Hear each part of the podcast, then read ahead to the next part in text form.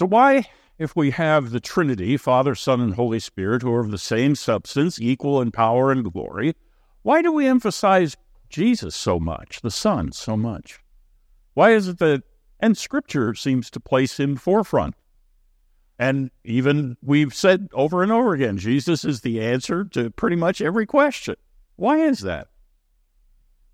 Because he's the mediator, the Christ, the mediator, the one the Father has ordained to stand between a holy, righteous God and sinful people, bear the sins, to be the mediator who bridges that gap between fallen man and infinite, holy God.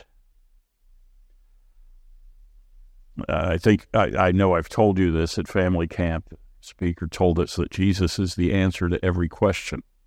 So I saw a little post on the family camp uh, Facebook page today. Someone had taken a picture of a math test that their child had had in school. And in the math problem, the child writes, Jesus is the answer to every question. The teacher writes back, that may be true most of the time, but not for this question. Out of the mouths of babes, right? Well, let's turn in our Bibles to Psalm 135. Psalm 135. We're going to read the psalm to uh, read the psalm and then uh, make a few points about the psalm. Again, Psalm 135, and you'll see the history being emphasized again, along with the name of God. Praise the Lord. Praise the name of the Lord. Give praise, O servants of the Lord, who stand in the house of the Lord, in the courts of the house of our God. Praise the Lord, for the Lord is good. Sing to his name, for it is pleasant. For the Lord has chosen Jacob for himself, Israel as his own possession. For I know that the Lord is great, and that our Lord is above all gods. Whatever the Lord pleases, he does in heaven and on earth, in the seas and all deeps. He it is who makes the clouds rise at the end of the earth, who makes lightnings for the rain, and brings forth the wind from his storehouses.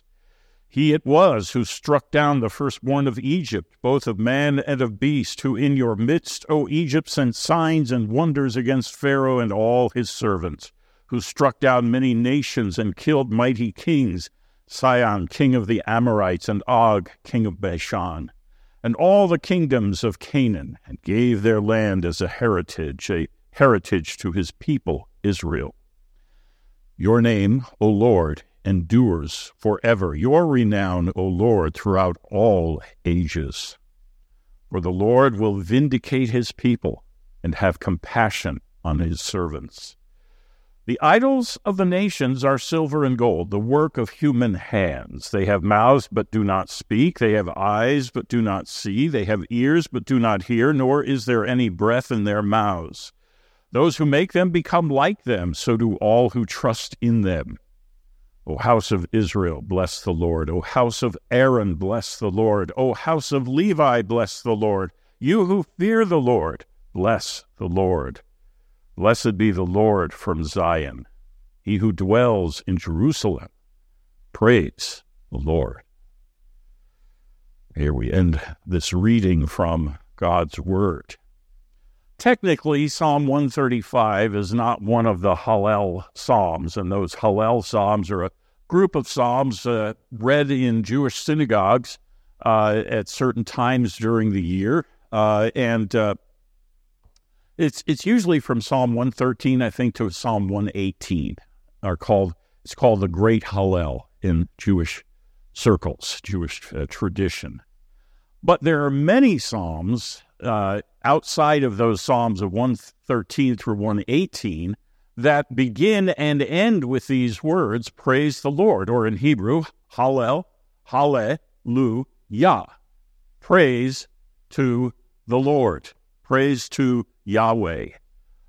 Uh, that is, it's interesting that, you know, these Psalms that talk about praising the name of the Lord, we have followed a, a if I may, a superstitious tradition by substituting the words the Lord for the actual Hebrew word Yahweh, We are to praise the name, and then we immediately obscure the name by substituting other words. I, I think we, I'm waiting for a Bible translation to actually have the, the, the nerve to uh, accurately present that. We are to praise and honor and magnify the name and not hide it because of some superstition that it's somehow not in keeping with God's holiness to pronounce his name.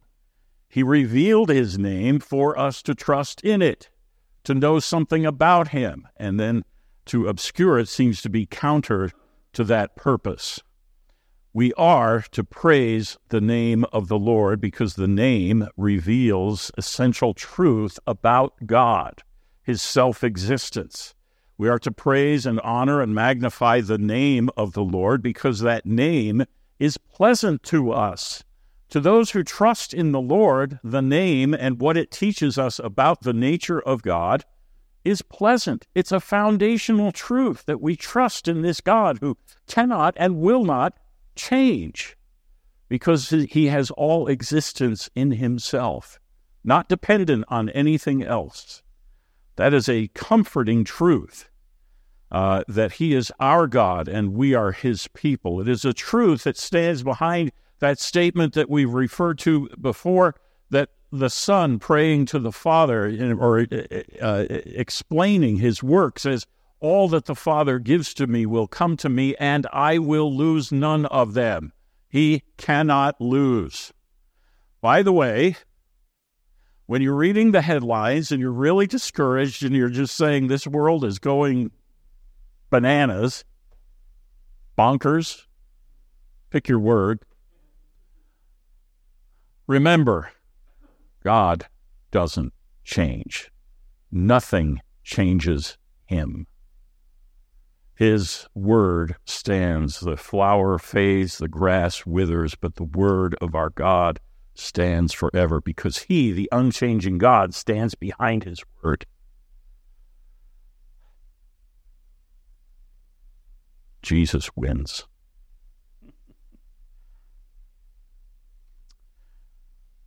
Look at the end of this psalm, the last several verses of this psalm, uh, beginning in verse 19. You'll notice a progression, and the progression is significant. O house of Israel, bless the Lord. O house of Aaron, bless the Lord. O house of Levi, bless the Lord. You who fear the Lord, bless the Lord. What's the significance of that progression there? Where do we start? House of Israel. What what is that? The whole nation, right? It's the whole nation. Bless the Lord. What is the house of Aaron? It's the high priestly family. Praise the Lord. What is the house of Levi? All the priests. It's the priestly tribe. And they're singled out from among the, the other tribes of Israel. Bless the Lord. Okay, now who's those who fear the Lord? You who fear the Lord.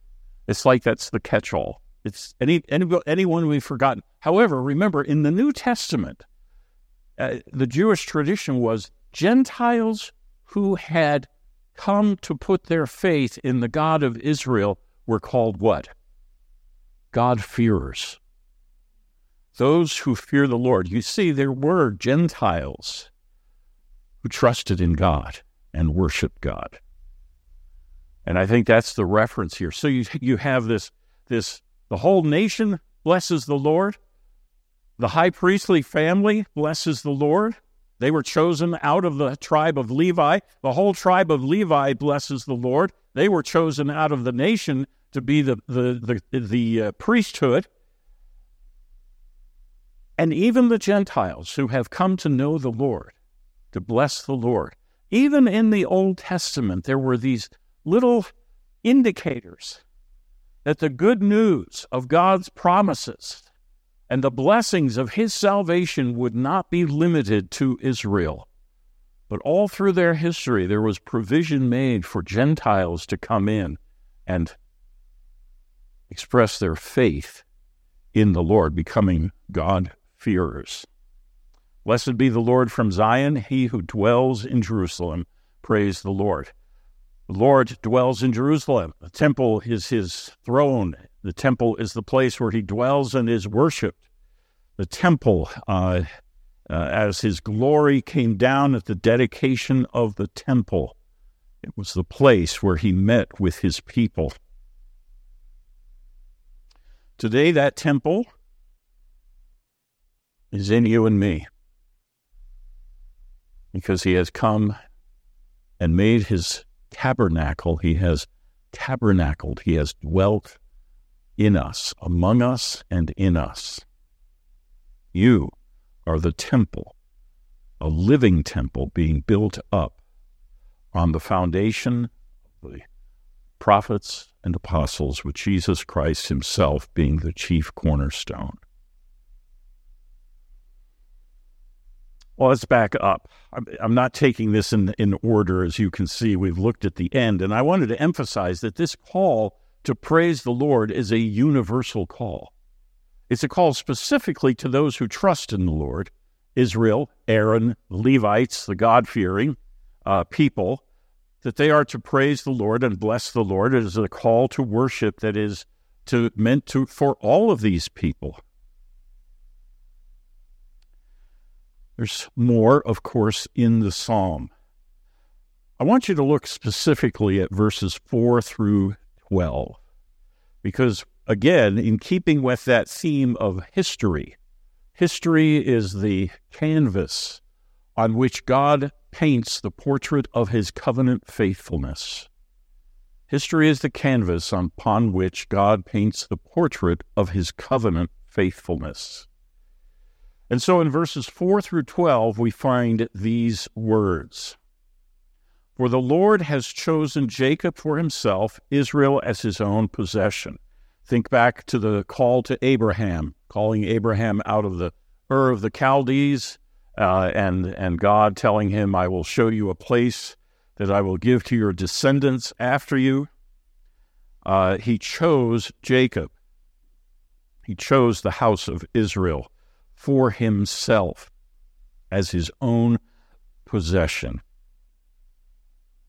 Then in verse 5, the psalmist begins a, a, a, kind of meditation on the sovereignty, the greatness of God. And again, history plays the role of demonstrating the sovereignty of God. For I know that the Lord is great and that our Lord is above all gods. He is supreme. He is above all other beings, angelic beings, archangels, regular angels. We don't know a lot about those angels, but we do know that God is supreme and he is above all. Whatever the Lord pleases, he does in heaven and on earth, in the seas and all deep. It used to be in classic Reformed theology that when you talked about the sovereignty of God, you divided that topic into two parts. One, his sovereign will. The second part, his sovereign power. When the psalmist says he does whatever he wants, whatever the Lord pleases, he does in heaven and on earth. That's really the division here. Whatever the Lord pleases is his sovereign will. Whatever he does is the expression of his sovereign power accomplishing his will. Is there anything too hard for God? God is powerful to do all his holy will. It's in our children's catechism. That's part of the children's catechism. God is sovereign. God is powerful his power is sufficient to do all his holy will. It's a way of stopping those ridiculous questions. Could God make a rock big, so big that he couldn't move it? It's a stupid question. I'm sorry, I'm being blunt. It's a stupid question. God can accomplish all his will. That should end the discussion, basically, right there. Whatever the Lord pleases, he does in heaven and on earth, in the seas and all deeps. He it is who makes the clouds rise at the end of the earth, who make lightning for the rain and brings forth the wind from his storehouses. He, uh, he controls nature. He controls the weather, the storm. So, no, we know that the weather is the product of different, you know, convection currents and evaporation and temperature shifts and so forth. It all affects our weather, and whether you believe in, in global warming or whatever, it's all part of our weather patterns, and those all are all things in nature. God's not involved in that. Oh, yes, he is. The psalmist looks behind the processes of nature to see the sovereign hand of God in providence. The fact that the sun rises predictably every morning is because God upholds the universe. The fact that we can actually study nature and understand patterns in nature is because a sovereign God upholds the world in his hand. And just as he created it, he upholds it by the word of his power we look at nature differently than unbelievers. We look at the natural phenomenon and see the evidence of God's hand. And therefore, nature itself should be the doxology, the opening doxology of our day. We live in a, a place, well, you can see where we live through the window up there. Kind of. The shade is a little down. And did I mention it's about 20 degrees cooler there? Uh, but you can, you know, we look out our back our back window and we, we look out a meadow and a mountains and the sky. No June gloom in Big Bear. Did I mention it's cooler? Oh, no. we look out there and every morning is a doxology because every morning is evidence of God's hand. Do you realize what a blessing it is to look at nature that way? The people who reject God look at nature as simply the the operation of, of mysterious natural forces with no purpose, no guiding hand, no purpose, no glory. We know who holds clouds and the lightning and the wind. Then the psalmist moves to God's providence over his people, for his people. Our confession of faith says that there is a a special providence that God has for his church in the guiding and protecting of his church. And here we see evidence of that. We see the testimony of that. He it was who struck down the firstborn of Egypt, both of man and of beast, who in your midst, O Egypt, sent signs and wonders against Pharaoh and all his servants, who struck down many nations and killed mighty kings, Sihon, king of the Amorites, and Og, king of Bashan, and all the kingdoms of Canaan, and gave their land as a heritage, a heritage to his people, Israel. Today, we look back in history and the redemptive work of Christ, the crucifixion, well, actually, his life lived perfectly, his crucifixion as the unspotted, perfect lamb who provides an atonement for us. His resurrection, in which he conquers death, his ascension. We group all of those events together in the in the uh, the ministry of Christ. We look back in history at, at that as the great redemptive act. If you were living in the time of David, about 1000 BC, you would the great redemptive act for you would be the deliverance from Egypt. It was to be remembered always. It was the it was the Passover. What makes this night special, Father? The son would ask the Jewish father. What makes this night different than all other nights? And the father would explain the story of Passover. That was the great redemptive act of God for the Jewish people. For us, it focuses on Christ. Christ, our Passover, has been sacrificed for us. It's the same truths, updated and brought forward into the time of the New Testament. And they, again, specifically dealing with Pharaoh in Egypt and also then taking over the land of Canaan, standing out as, in several places, these two kings who refused to allow Israel to cross their lands, even though Moses and the Israelites were going to pay them for the food and water they used and promised to stay on the road uh, through their country. These two kings refused and then brought out their armies to attack Israel. They were defeated and their lands were taken by Israel. If they want to pay for the food and water, let them. That should have been the lesson.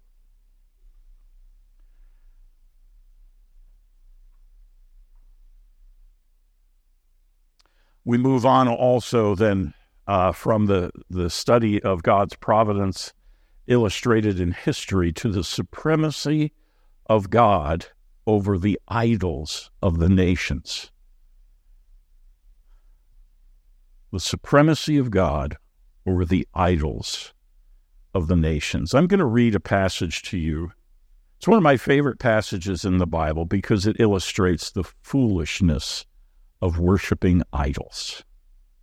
First of all, in Isaiah chapter 42, verse 8, God says this I am the Lord, that is my name. Notice the emphasis there.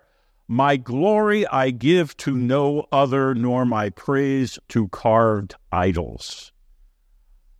This is, this is what the Bible means when it tells us that God is a jealous God. He does not share his glory with others.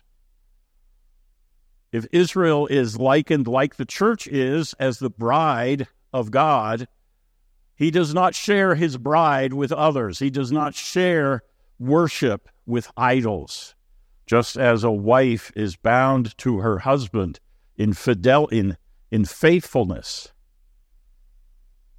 so God's people are bound to him to worship him and him alone. You shall have no other gods before me. A couple of chapters later, God speaks through Isaiah and illustrates the foolishness of idol worship. The ironsmith takes a cutting tool and works it over the coals. He fashions it with hammers and works it with his strong arm. He becomes hungry and his strength fails. He drinks no water and is faint. The carpenter stretches a line. He marks it out with a pencil. He shapes it with planes and marks it with a compass. He shapes it into a figure of a man. With the beauty of a man to dwell in a house, he cuts down cedars, or he chooses a cypress tree or an oak and lets it grow strong among the trees of the forest. He plants a cedar, and the rain nourishes it. Then it becomes fuel and bakes bread. Also, he makes a god and worships it. He makes it an idol and falls down before it. Half of it he burns in the fire. Over the half he eats meat. He roasts it and is satisfied. Also, he warms himself and says, Aha, I am warm. I have seen the fire. And the rest of it he makes into a god. Uh, yes, eye roll. You know, it's like your teenage daughter will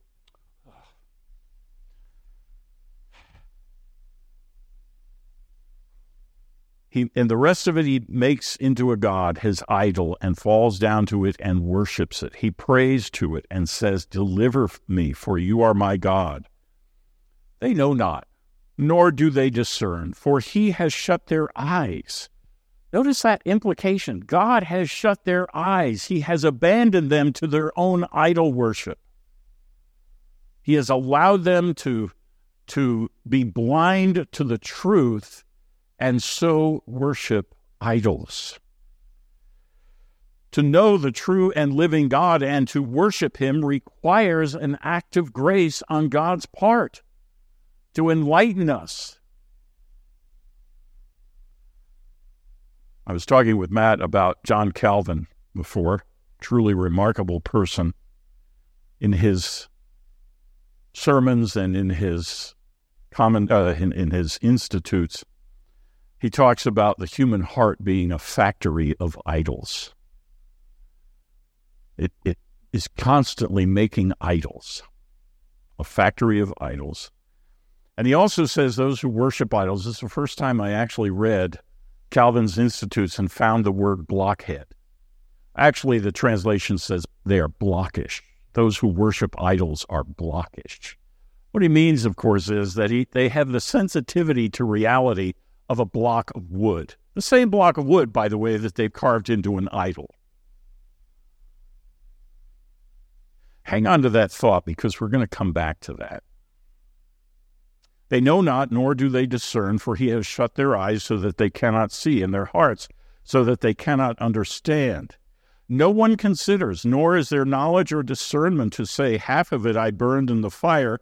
I also baked bread on its coals. I roasted meat and have eaten. And shall I make the rest of it an abomination? Shall I fall down before a block of wood? Well, the answer actually is if God does not open your eyes, you will. As foolish as it is, you will.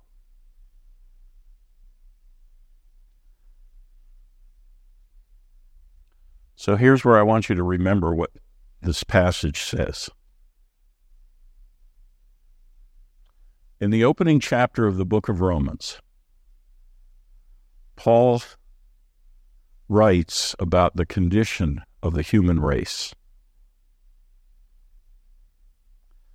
I go ahead and turn there because we're going to trace a little of that down through this passage, Romans chapter 1,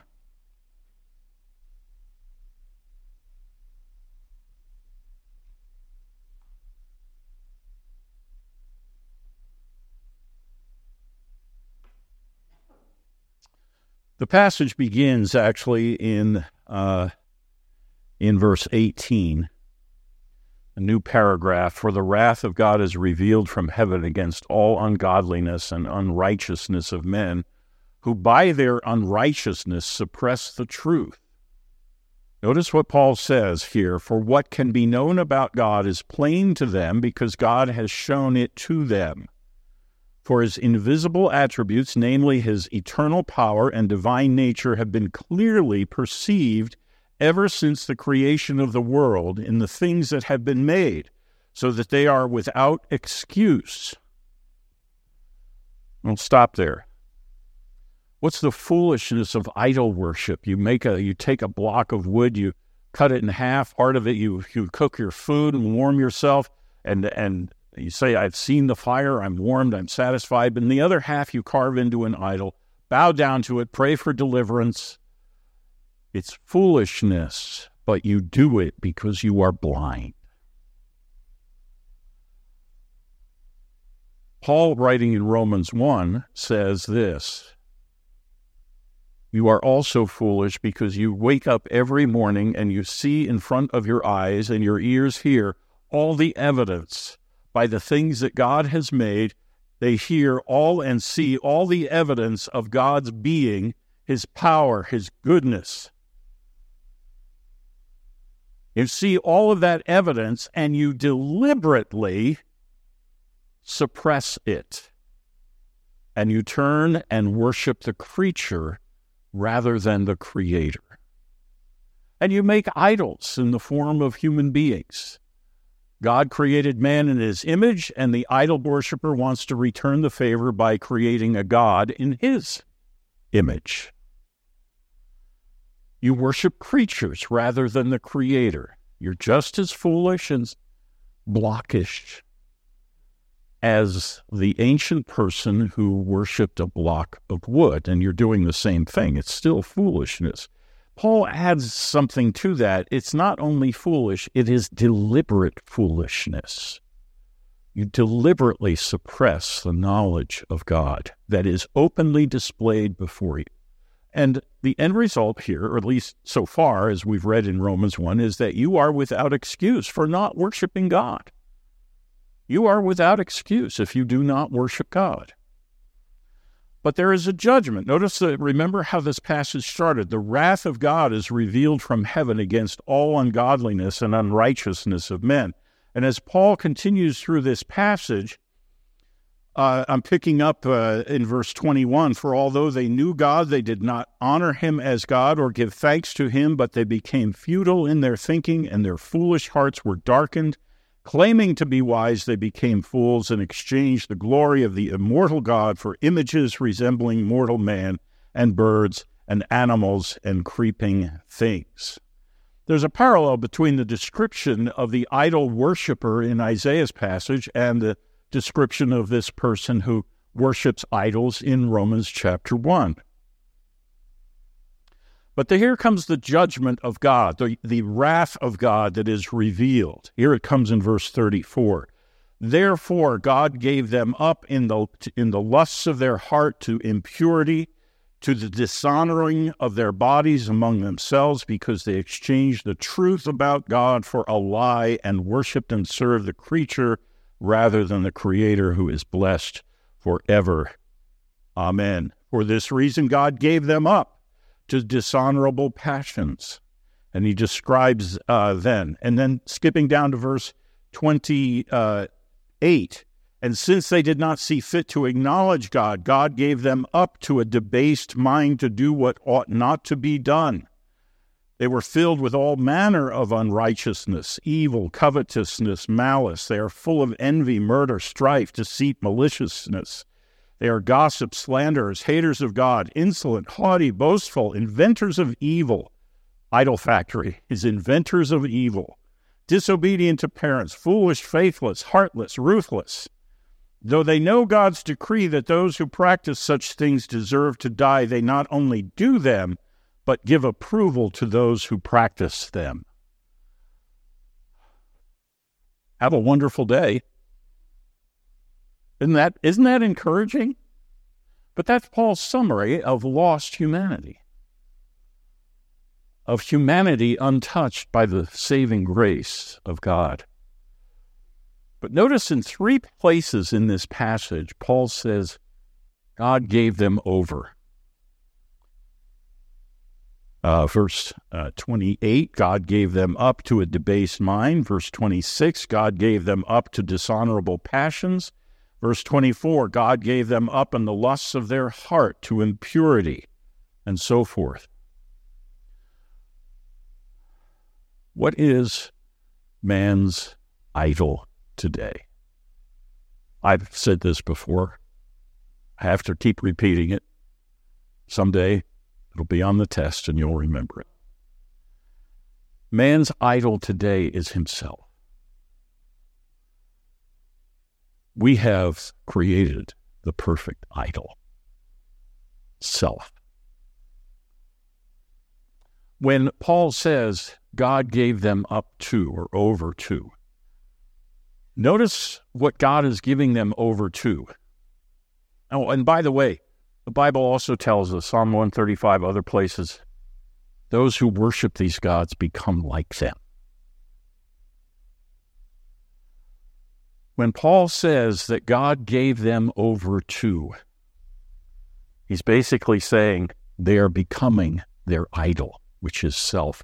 God is abandoning them to their own desires and lusts, taking off the restraints. They refuse to recognize Him and honor Him as God. He takes off the restraints and allows them to pursue in an unfettered, unstopped way their own lusts and desires. And brothers and sisters, before the final judgment, that is the that is the most terrible judgment God can execute on a people. Before the final judgment is to allow a people unrestrained pursuit of their desires. Now, you might say, Pastor, that sounds like what we're experiencing today. Yes, what we're experiencing today is God handing them over to their desires. And look what's happening. They refuse to recognize the reality of God. God allows them to pursue their own depraved desires. And what we see played out in front of us today, in a striking way, is what happens when God does that. We, we are tempted to say, look at this God is going to judge us because of this. And that is not untrue. That is true. But the thing that you are pointing out as a reason for God's judgment is itself a judgment. Is itself a judgment. Now, let me ask you, what should a Christian's response be to that? Actually, I don't know that there's a particularly correct answer because at different times we find different things in the Bible. We find imprecatory psalms where the psalmist says, Lord, send the judgment, send the fire. We're done. And there are times when that might be appropriate. There are times when we will be angry. There are times when we'll be confused. There are times also when we should be sorrowful. The end of this path is absolute destruction. God Himself, speaking to a people who are stubborn and hard hearted, who, who keep worshiping idols until they are taken away into captivity, he says in Ezekiel, I take no pleasure in the death of the wicked, but rather that he turn, repent, and live. Can you look at the depravity of our world and still say that with God? Judgment is coming, but I take no pleasure in the death of the wicked. So what do you do? You speak, pray, you return kindness for anger. You don't respond as the world responds to you. You demonstrate the love and mercy of Christ to a sinful world, knowing that if they do not repent, judgment, the final judgment awaits. Knowing this, Paul ends that, knowing this, that God's decree that those who practice such things deserve to die, they still not only do them, but give approval to those who practice them. We live today in an age where it is expected of us to give approval to depravity. Are you describing the woke culture? Yeah. Yeah. It is expected of us to approve depravity. And what is prideful about June? What is to be proud? Proud of depravity? Proud of rebellion? Is that what we're proud of? But you better get on that pride bandwagon. Better fly your rainbow. I read an article in the news today, an art, a, a, opinion piece. It was aimed at churches. Churches need to fly their pride rainbow flags all year long. I think we missed that memo somehow. I'm, that's what's in store for those who worship idols.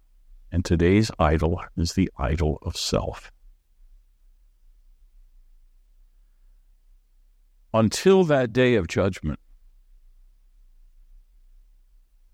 we are to pray, we are to witness, we are not to be intimidated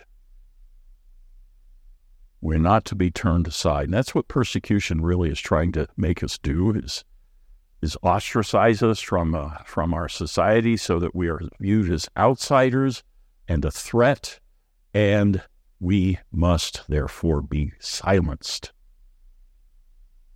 But we cannot be silenced because we have a mission. Jesus has not sent us a new letter that says, okay, in view of the current situation, the Great Commission is suspended. No, it's not. We're still going to disciple and teach and witness. How will they hear unless someone is sent to preach the good news to them? But they're so far gone, Pastor. You don't know what we deal with. Yes, I do. They're so far gone, they're beyond help. Well, tell that to a man named Saul of Tarsus, who says, I was the worst of sinners. But so that God could display his mercy in me, he saved me. No. We pray, we witness. We are not intimidated and we will not be silenced. And in God's time, He will either save some and He will judge those who remained without repentance in their sin.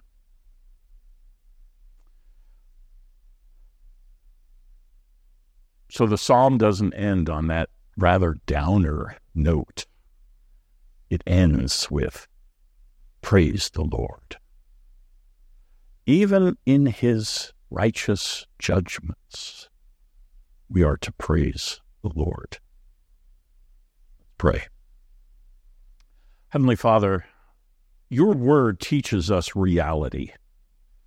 Our experience in the world teaches us that man is constantly trying to escape the reality that surrounds him. And this is the source of so many troubles and problems that we face today. Lord, we pray that you would protect your church in these troubled times. We pray that you would not allow us to become embittered and hateful people, but rather we should worship you and we should pursue the commission that you have given to your church and we should pray for the salvation of the lost, and we should keep doing what we have been doing for 2,000 years.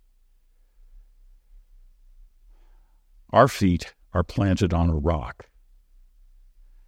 and our rock is immovable. And we too should be steadfast in the purpose for which you have saved us and have sent us forth. We pray for your daily grace that we might indeed do this and be faithful to your calling. In Jesus' name we pray. Amen.